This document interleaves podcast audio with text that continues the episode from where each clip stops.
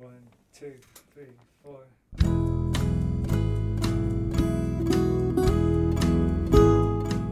Hello, you're listening to the Skylight Books podcast series. We are a general interest independent bookstore located in the Los Feliz neighborhood of Los Angeles, California. This year, because of the coronavirus pandemic, we've had to close our store and cancel in person events. But Skylight is your neighborhood bookstore, and we are finding ways to create community even while we're far apart. In the coming weeks, we'll be putting out lots of new audio content to help you discover new books, connect with authors, and check in with your favorite booksellers. To learn more about how you can help keep Skylight alive, please visit our website at skylightbooks.com or check out our social media accounts on Twitter and Instagram. You can subscribe to the podcast on Podbean, iTunes, and Spotify. Thank you for listening and enjoy.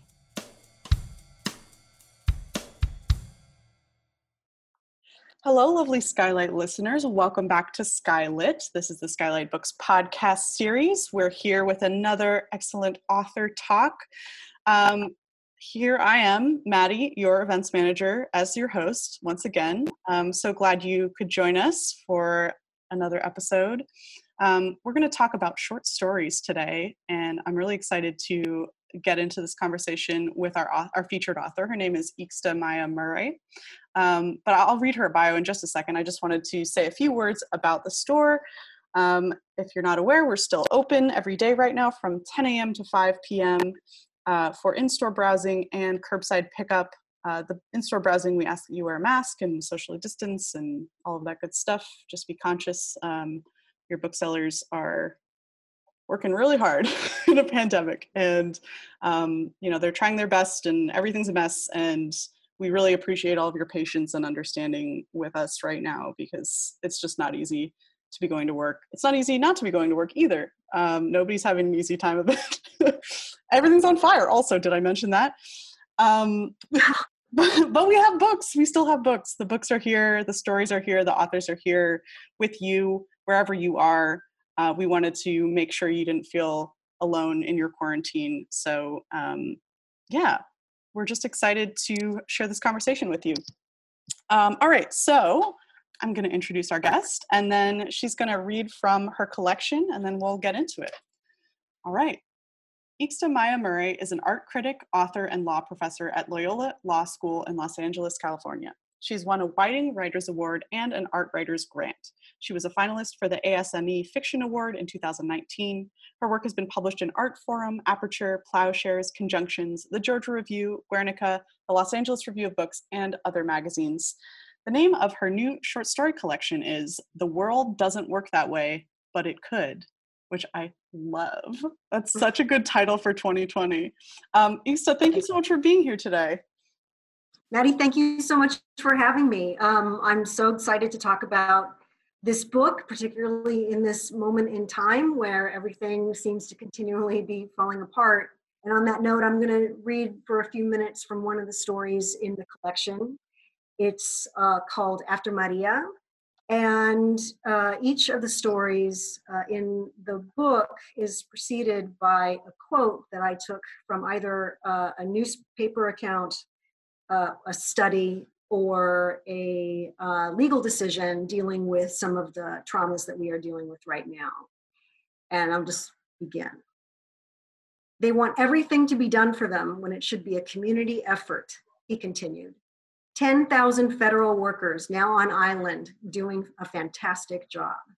Brandon Carter, Trump slams Puerto Rico. They want everything to be done, done for them. The Hill, September 30th, 2017. After Maria. I was excited to help. The response here officially was bad. A lot of us knew we needed to react to that somehow. We wanted the victims to know that not everybody here felt like he did. But also, yeah, that's the word for it exciting. I applied to go through my union. I'm a nurse in San Bernardino's Memorial Critical Care Unit. My union had asked for names of people who are willing to go there and do first aid, public health, whatever was needed. Our representative didn't say anything outright political, but a lot of us didn't like the president's tone. He'd said they want everything done for them. We knew that you can't talk about like you can't talk like that about patients, victims. I signed up right away. My husband looked bashful with pride when he saw me packing my bags. He told everyone at his work that I had been chosen to do triage in a crisis zone. He said he'd get his mom to help with our daughter and that everybody at home would be okay without me for a little while. You're an amazing woman, he said. That made me feel good. Two days later, I left. We landed in Luis Munoz Airport in San Juan. A bunch of girls and guys from all over California, not just San Bernardino, were on the flight. We were very geared up on the trip over. Nobody drank anything, and we discussed how serious the situation was. There was also a lightness about it people glowing and speaking loudly and quickly, like they were on a date. At the airport, you could see the beginnings of the real damage. The lights were out. Hundreds of people lived in the hangars, families sleeping there, eating there. We did first aid on many children. It was not clean. It was wet. There was a smell. We hiked up our bags onto our shoulders and ran out into the crowds. One mother cried as I cleaned up her daughter's foot, which had been cut by falling branches. Another old woman came up to me and asked in English for penicillin. I had a few small bottles on me and I gave her two, which I later knew had been a stupid mistake. At the airport, it was a populated area, and those people had some care. There were doctors and nurses there. An older woman, the older woman was really grateful though, you know. I told people at home about it later. I said her reaction was the real story of the people there and gave us a picture that folks in the States, I mean, in our parts of the US, weren't getting in the news. Anyway, she was thankful. She kissed my hand. I'll just stop. I'll just stop right there. So um, I'll just talk a little bit about the story that I'm reading from, which is uh, so this, this book began um, through my legal work as I've already indicated, the stories are often preceded by uh, quotes from, from news agencies or even uh, legal decisions. And I had been doing work on FEMA's failures in Puerto Rico, and I had written a law review article in a legal journal about uh, all the catastrophes in Puerto Rico and the reasons why the death toll there was so high. And in fact, the death toll in Puerto Rico was around 3,000. It was more than 3,000 people, yeah, the best estimates. And this is uh, uh, in direct contravention to the earliest reports where um, that of 16 dead or 64 dead. So anyway, I was interviewing folks, uh, both residents of Puerto Rico who had witnessed the storm, as well as a series of nurses who had gone over to the island to do public health work in November of 2017. So the Hurricane Maria hit on September 20th, 2017. And I was interviewing them. And for my law review article, I uh, was doing advocacy and I was talking about administrative law and how um, FEMA had screwed up and the reasons why it screwed up. Its agents didn't speak Spanish. They used technology to communicate with victims, even though the power grid had gone out on September 20th. They were handing out food boxes containing sugar and salt to uh, a population that has very high levels of diabetes and hypertension. Right, so I was writing this piece of advocacy and I published it, and uh, that was great work legally. But there was something that was going on in these interviews that I was uh, that had friction for me, which is that what we were looking at is uh, an aid effort on the part of these very heroic and noble nurses coming uh, the ones I spoke to were coming from New York and California, who were going to Puerto Rico to do this aid work. Um, but colonialism doesn't stop just because you're there to do aid. There, you you wander into in many cases some of the nurses didn't know. They had never been to puerto rico they didn't speak spanish themselves they they were just there because they had these full hearts. But they round wound up facing some uh, ambiguous ethical situations that they weren't really that, that maybe you know they hadn't been expecting. And so i decided to begin treating that subject in fiction so I could deal with the ambiguities that I detected in the interviews. And what the story tells is uh, it's a narrative about a nurse who goes to Puerto Rico thinking that she is there to save people, and she is. but she's also making some uh, mistakes along the way. Uh, she's bossy, she doesn't listen, she thinks that she's a hero, and then slowly all of her certainties um, get taken from her in the tragedy that she experiences. And the story is based upon an interview that I did with a nurse who had to leave somebody behind in, in, in life, in true life, right? In, the real world. So uh, that became the nucleus for the story, and I decided that I was going to deal with each of, you know, a, a bunch of the legal and policy traumas that we've been encountering for the past since uh, since the election, and uh, address them uh, not as a lawyer, but as an but as a fiction writer, and and imbue that with you know what is it what is it saying the seven layers of ambiguity the seven types of ambiguity William Empson. So to deal with it, to deal with the ambiguity and the complexity in ways that I can't as a lawyer. Hmm.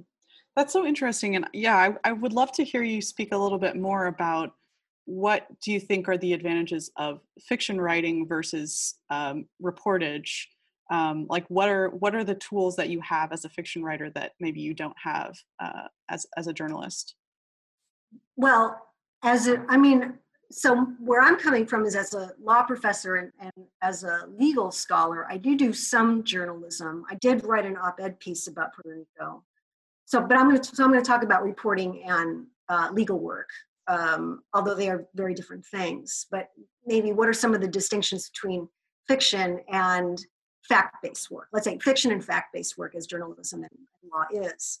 Yeah. Well, I can't say in law, what you're doing there is advocacy. So uh, if you're telling a story, you're, you're telling stories in law all the time. But if you're trying to combat the administrative problems that led to a 3,000 uh, body 3,000 body count in Puerto Rico, you're not telling an ambiguous, complex story about a person with mixed motives uh, who uh, is making a hash of things in Puerto Rico because of um, overwhelming systems of white supremacy. You're laying out a list of what FEMA did wrong, and you come up with suggestions for how FEMA can do better going forward. And as a journalist, you're, you do have more opportunity to, ha- to tell a more faceted tale but you are bound by uh, what your interviewees are telling you. You can get some different perspectives, but you also need a through line. You need a, you know, you need a narrative through line so, you know, uh, things are making sense. That there's that the reader isn't confused necessarily and trying to and having to make up their their own decision about what what just happened in reading this piece.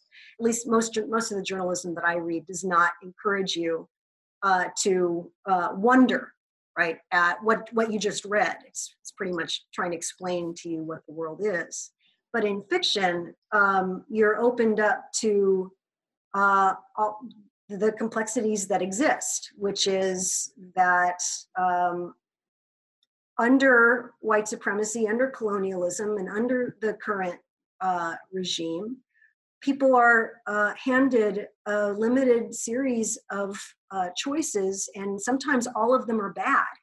Mm-hmm. And they have to pick um, one of five bad choices and make the best uh, choice that they can and struggle uh, within that choice.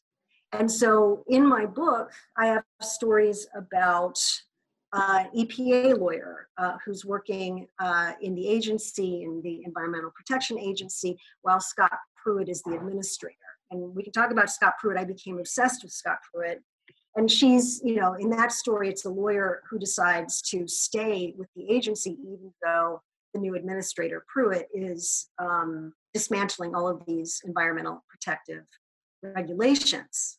Um, I also talk about option three, which was the child separation policy from the perspective of the lawyer who wrote. So, option three was the name of the policy, which uh, determined that uh, immigration offer, uh, officers could separate families at the border and led to the uh, caging of children, right? And all the things that we were witnessing in the last couple of years. And I tell that story from the perspective of the lawyer, then the perspective of uh, a guard at one of the detention centers who does separate a child from her mother. And then I tell the story of that child 30 years later and about the anxiety and uh, that she experiences, but also how she's a fully functioning person who is, you know, just living her life. Mm-hmm. So um, yeah, that's how the book that's how the book unfolded.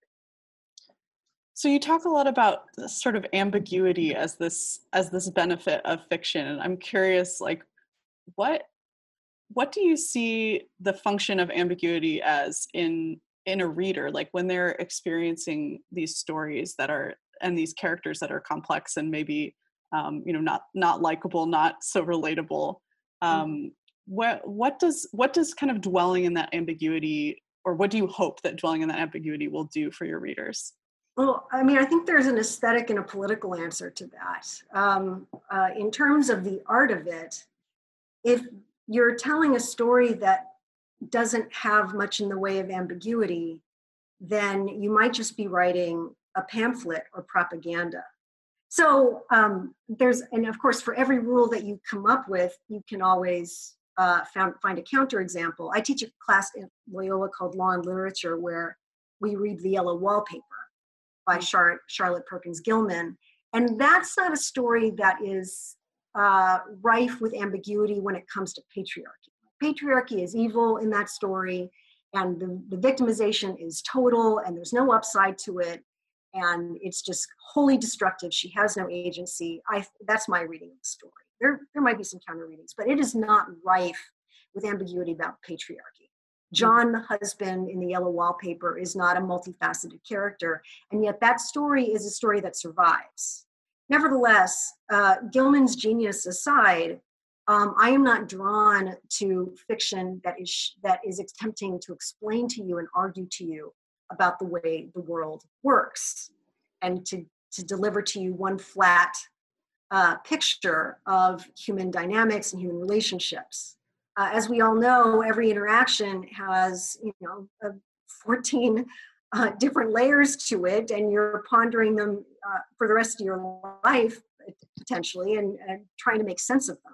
And so it's it's that it's that process that I hope to reflect in in the stories, and that I think the reader um, will uh, need because it reflects actual life and it also makes i mean and then from a political standpoint um, I, I, had to in, i had to tell a full story of the people um, showing that they are imperfect they're making wrong decisions that they are stumbling that they are failing in part to show the, the ways in which the current administration and, and again white supremacy and classism and you know other forms of isms um, leave you with limited choices. I mean, people, ordinary people, are being made to execute the policies that have been um, promulgated by this administration. Ordinary people are separating children from their families.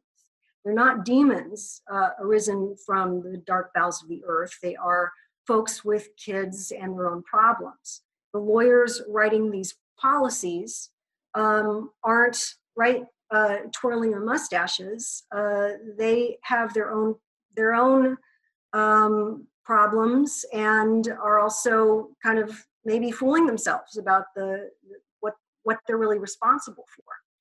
And so that shows you the corrosion of this system, which is that it touches so so many people, people who want to be good and want to act well and abide by their uh, most um, uh, self-gratifying image of themselves. But uh, uh, you know a low tide can bring a lot of boats down.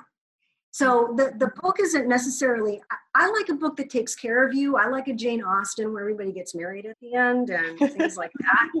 This but this book um, doesn't always take care of you. It allows you to feel anxiety uh, and um, dread in, in a way like claudia rankine and Toni Morrison, if I'm permitted to, you know, uh, uh, name the, these great authors in connection with my own work, uh, do. They don't they don't make you comfortable by any by any stretch of the imagination. And I am not aiming to make my reader comfortable either. Though I will say, I do reach out my hand to you in a couple of places in the book. Hmm.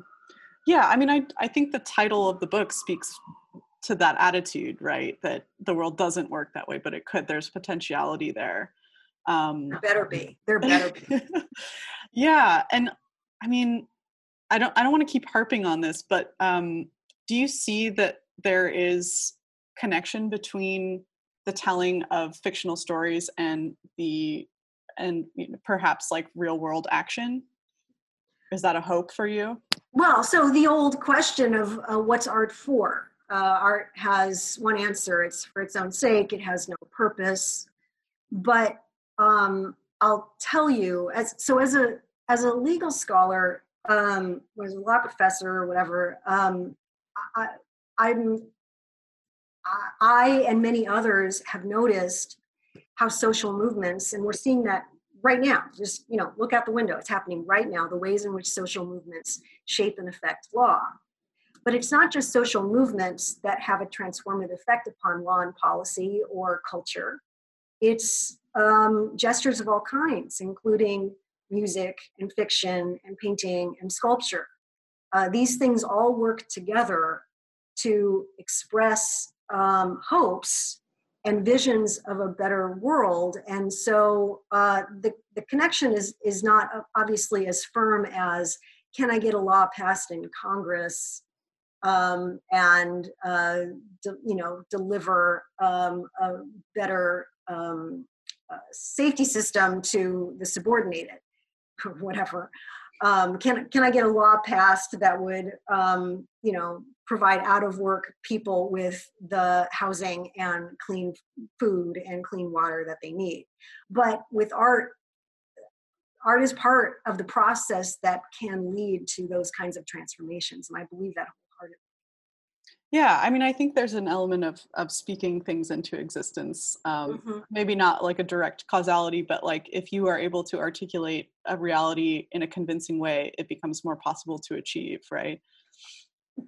I mean, if you look at the feminist movement, it, it began with women sitting around their kitchen tables and uh, talking about their, you know, their lives and um, women, the women of color, uh, you know, liberation movement began with women um, uh, meeting together in each other's living rooms and thinking about what what they wanted to happen. And and art and poetry and music was was always part of that endeavor.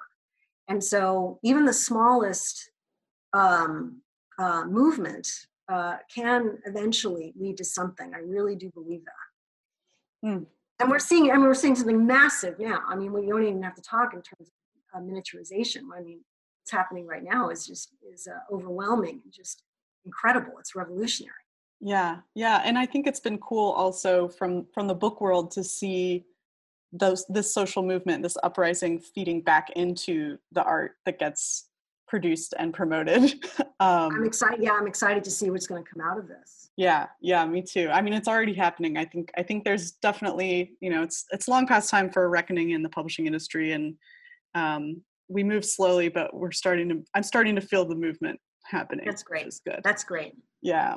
Um, so obviously, releasing a book during COVID, not mm. not great, but um, could you just talk about your your experience so far with with having this book out now and maybe um, a possible life or life lives that you imagine for it? Right what a what a lovely question what a lovely idea to to try to imagine a future for this book. I mean everyone who is publishing and writing right now knows that they are writing in un, uh, for us unprecedented circumstances and that there's uh, the attention is focused so much on staying alive and sur- literally uh, surviving. I mean, people are, are, evacuating right now from Santa Cruz, as far as I understand. So, so I think that everybody who's publishing right now, particularly somebody like me, who's coming out with a book from a small press, and so was so lucky uh, to be on this podcast uh, knows that there is there's a lot going on right now. But um, I wrote the book for people who need it. Um, people who like Walmart happened a year ago. El Paso, the El Paso massacre happened on August 3rd last year, and it's the easy it, people. Maybe we would like to forget that that happened, but um, and it's it's easy to become distracted by other things. But this is a book laying out recent history so that we can remember and think about what has actually been happening to us. It is a it is an it is an, an effort at awakening and it's also a time capsule for the future so i mean in in the future there will be some girl or person who reaches out and re- does read this book and and know you know gets a glimpse about what we went through uh, this along with millions of other uh, artifacts and and that's that's my vision for the future I love thinking about books as time capsules. That's really nice. they really are. I mean, they they do transport you um, temporally and and emotionally, and that's just yeah one of those things that COVID or no, it still works. right, right. Um, I mean, go ahead. Go ahead. Joe, just uh, well, I mean, you were asking about COVID in particular. Um, I don't really. COVID is stunning. It is. Um, you go through these processes where you think, oh well, uh, I'm not sick. I don't know. You're just going through these mental processes all day, day long. Like this is actually happening. Yes, I know, somebody who's sick. It's just so distracting. And um, uh, I have been resorting to art as a way to um, locate myself. Mm. So um, you know i just finished I, I think you're going to be asking about what i'm reading right now but reading is has been such a central part of my life since covid hit and also looking at art and thinking about visual art um, and performance which i am only getting of course on, on the web but i was reading edwidge danticat's everything inside and i'm now making my way through elizabeth bowen's collected stories Mm. and um, it's those moments of recognition of humanity that those moments of contemplation that arrive with art that um, is is really helping me uh, re- remain insofar as i'm able to uh, stable within within all the tumult that's happening yeah i think that a lot of people might be having a similar experience where well some people are having the experience of like i can't read at all right now which That's i've right. gone through that too but yeah yeah um, but that that art is here for us in this time in a way that our government is not in a way that our you know our businesses and our employers are not and in the way our culture is not um, i think art is still here for for those of us who need that solace um, and that's that's heartening to me um, so yeah, I definitely go through weeks where I'm like, oh, a book, why? I don't want to touch that. Oh, right, right. then you worry about what's happening to your intellect or your imagination if it's deteriorating. Mm-hmm. I now have to tell myself stories to go to sleep. So um, I'm coming up. I found actually, so it's so pro tip if you really can't go to sleep, come up with a simple story and just start telling it to yourself with lots of detail, and you might be able to go to sleep. That's what I've been doing. What genre of story are you telling yourself? I have been telling, no, it's so embarrassing. I've been telling myself the simplest story. I've been telling myself the story about a mouse named Harold who smells some cheese. yeah, and for some reason, he's living in an island off the coast of Maine where there are a lot of sheep and he winds up taking a piggyback ride on a lamb. And then and I don't know much beyond that because I'm always asleep, which is the goal. So yeah. If you're gonna get anything out of this podcast, tell yourself a story and maybe you'll be able to get some damn sleep. Harold's life sounds so nice and relaxing. Can so he invite me to his island? right, and it's not full of like, oh, all this disappointment or the cheese is, you know, is illusion or it doesn't taste very good. No, it's everything it's all wishful it's all mouse wishful that's such a good pro tip oh my gosh i'm gonna i'm gonna try this i'm gonna try this yeah, it works um, well, Ixta, thank you so much for talking with me. This has been great, and I've I've enjoyed so much hearing about your thought process and and how you put this collection together. And I really hope our listeners check it out. Um, the title again is "The World Doesn't Work That Way, but It Could." Ixta Maya Murray was my guest today. Ixta, do you have any last thoughts or um, things you want to say to our listeners before we say goodbye? No, Maddie, I just want to thank you so much for your generosity and your kindness and your good your goodwill. And uh, I want to uh, tell all the people who are listening that um, miss you. I miss you, and I can't wait till we can all be together again. Thank you so much. You're welcome. All right, everybody. Thank you so much for listening. This has been Skylit. We'll catch you on the flip side. Thank you for listening to the Skylight Books podcast series. Please don't forget to visit our website at skylightbooks.com and make sure to follow us on Twitter and Instagram. Also, don't forget to subscribe to this podcast for more author talks and bookseller conversations. You can find us on Podbean, iTunes, and Spotify. Stay safe and healthy, and we hope to see you back in our store soon.